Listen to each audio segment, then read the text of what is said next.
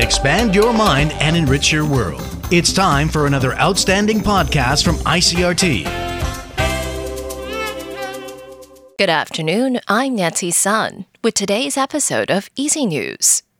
The TAIEX opened up two points this morning from yesterday's close at 16,821 on turnover of 3 billion NT. The market extended momentum from a session earlier on Tuesday, but the upturn was capped as large cap tech stocks gave up early gains as technical resistance emerged ahead of the 16,900 point mark. Market watchers say sentiment remains dictated by how and when the U.S. Federal Reserve will start to scale down its asset purchase program while investors are also waiting for the results of the upcoming annual symposium for global central bankers, which is scheduled to take place in the U.S. state of Wyoming on Thursday. Reports are saying Pfizer BioNTech coronavirus vaccines will begin being delivered to Taiwan by the end of this month at the earliest. According to reports, an estimated 1.5 to 2 million doses of the vaccine purchased by Hon Hai, Taiwan Semiconductor Manufacturing, and the Chi Foundation will arrive in the batch. However, Health Minister Chen Shizhong says his office has yet to receive an application for the importation of the vaccine doses. Hon Hai, Taiwan Semiconductor Manufacturing, and the Tzu Chi Foundation purchased a combined total of 15 million doses of the vaccine directly from the German manufacturer. The Customs Administration says it is now manually examining all imported goods sent from Vietnam to Taiwan by air cargo. The move is part of ongoing efforts to prevent the spread of the African swine fever in Taiwan.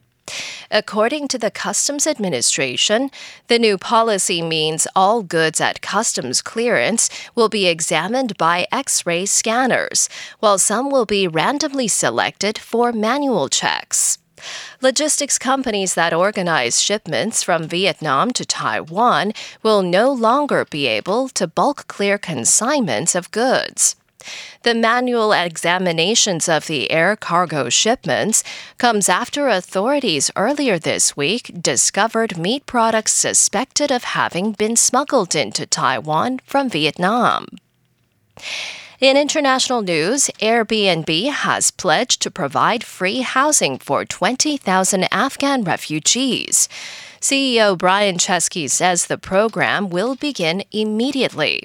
Silicon Valley correspondent Rachel Silverman has this report from San Francisco. Calling the displacement and resettlement of Afghan refugees one of the biggest humanitarian crises of our time, the Airbnb CEO says the company feels a responsibility to step up. The refugees will be housed in properties listed on Airbnb's platform. CEO Brian Chesky did not specify exactly how much the company plans to spend on the commitment or how long the refugees will be housed for. Nearly 60,000 people have been evacuated in recent days and thousands are still trying to escape. Rachel Silverman, San Francisco.